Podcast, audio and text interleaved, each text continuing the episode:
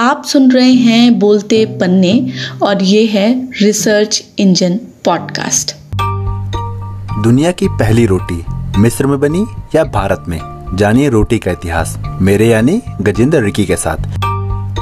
जब रोटी का नाम लीजिए तो एकाएक कई चीजें सामने आ जाती हैं। कभी धूमिल की कविता रोटी और संसद पढ़ेंगे तो लगेगा कि यह एक सियासी मसला है। थोड़ा आगे बढ़ेंगे तो जानेंगे कि रोटी सियासत से ज्यादा भूख की रोटी है। जैसा मंटो साहब ने भी कहा है कि भूखे पेट का मजहब रोटी। रोटी आज सिर्फ दो वक्त की रोटी नहीं रही, बल्कि कहानी, कहावत, मजाक, फिल्म, रिश्ते और स्वाद का अनूठा उदाहरण बन चुकी है।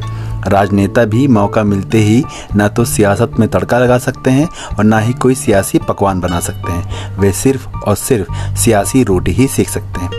आखिर ये रोटी किस तरह हमारी भोजन थाल तक पहुंची? मैं गजेंद्र रिकी आज आपको रोटी के करीब 3500 साल पुराने सफर पर ले चलूंगा, जिससे रोटी के इतिहास की परतें खुलेंगी। रोटी का इतिहास काफ़ी उलझा हुआ है। ये साक्ष्य बड़ी मुश्किल से मिलते हैं कि पहली बार रोटी का इस्तेमाल कहाँ हुआ और यह पारंपरिक रूप से है किस देश की। एक प्रमुख मत है कि करीब 3500 साल पहले मिस्र में रोटी का इस्तेमाल होता था। असल में कुछ साल पहले मिस्र में 3500 वर्ष पुरानी कब्र में कई टोकरियों के अंदर अलग अलग तरह की रोटियाँ रखी पाई गईं। फिर कई ऐसे और भी साक्ष्य मिले। इतिहासकारों का मानना है कि उस वक्त मिस्र में सिक्कों की जगह रोटियों से ही लेन देन होता होगा। इतिहासकार यह भी कहते हैं कि मिस्र में लोग हाथ की जगह पैरों से आटा गूंथते थे। मिस्र में रोटी का कारोबार करीब 2000 साल पहले शुरू हुआ। तब यहाँ खमीर की रोटियाँ बनाई जाती थी। यहाँ के सरकारी रिकॉर्ड के मुताबिक 2500 साल पहले ब्रेड को बेक किया जाना भी शुरू किया गया था। इतिहासकार कहते हैं कि रोटी को विकसित करने में रोम ने खास भूमिका निभाई। यहाँ आटा गूंदने की मशीन बनाई गई जिसे जानवरों की मदद से चलाया जाता था। यूनान में करीब 72 तरह की रोटियां बनाते थे लोग, जिससे ये कला दुनिया भर में फैलती चली गई। फ्रांस में 18वीं शताब्दी के दौरान पतली व लंबी रोटियां खाने का चलन शुरू हुआ। औद्योगिक क्रांति के वक्त यूरोप में ब्रेड का प्रसार तेजी से हुआ। 1786 में लंदन में पहली फ्लोर मिल स्थापित की गई।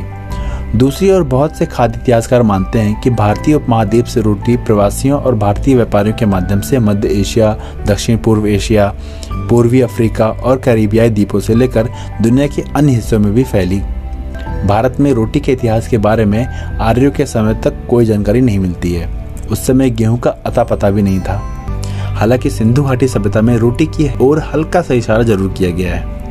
खाद्य इतिहासकारों का तर्क है कि 5000 साल पहले गेहूं की खेती के प्रमाण सर्वप्रथम सिंधु, मिस्र और मेसोपोटामिया की सभ्यताओं में ही मिलते हैं। फिर अरब शासकों के जरिए रोटी को व्यापार मार्गों के माध्यम से पूरे दक्षिण एशिया में फैला दिया गया था। भारत में मुगल काल के दौरान रोटियों का जिक्र मिलता है। 1556 में अकबर के समय इसकी काफी मांग दिखी। बताते हैं कि शाही दस्तरखान में रोटियों का जिक्र है। लखनऊ के इतिहासकार योगेश प्रवीण बताते हैं कि आयीन अकबरी में अबुल फजल ने भी इसके बारे में लिखा है। इसके अलावा अकबर के ज़माने में भावप्रकाश नामक एक ग्रंथ में रोटी के फायदे और नुकसान बताए गए हैं। संसार के सबसे प्राचीन ग्रंथ ऋग्वेद में गेहूँ का नाम ही नहीं है, पर इसमें जौ, सत्तू, चलनी, भाड़ और बड़भूजे की चर्चा है। उस समय का मुख्य आहार चावल था। यज्ञ में भी चावल और जौ ही प्रशस्त माने गए हैं। ये तो था रोटी का इतिहास। अब अगले भाग में हम सुनेंगे रोटी के रूप के बारे में, तो सुनना मत भूलिएगा। बोलते पन्ने presents research engine Gajendra Ricky के साथ में।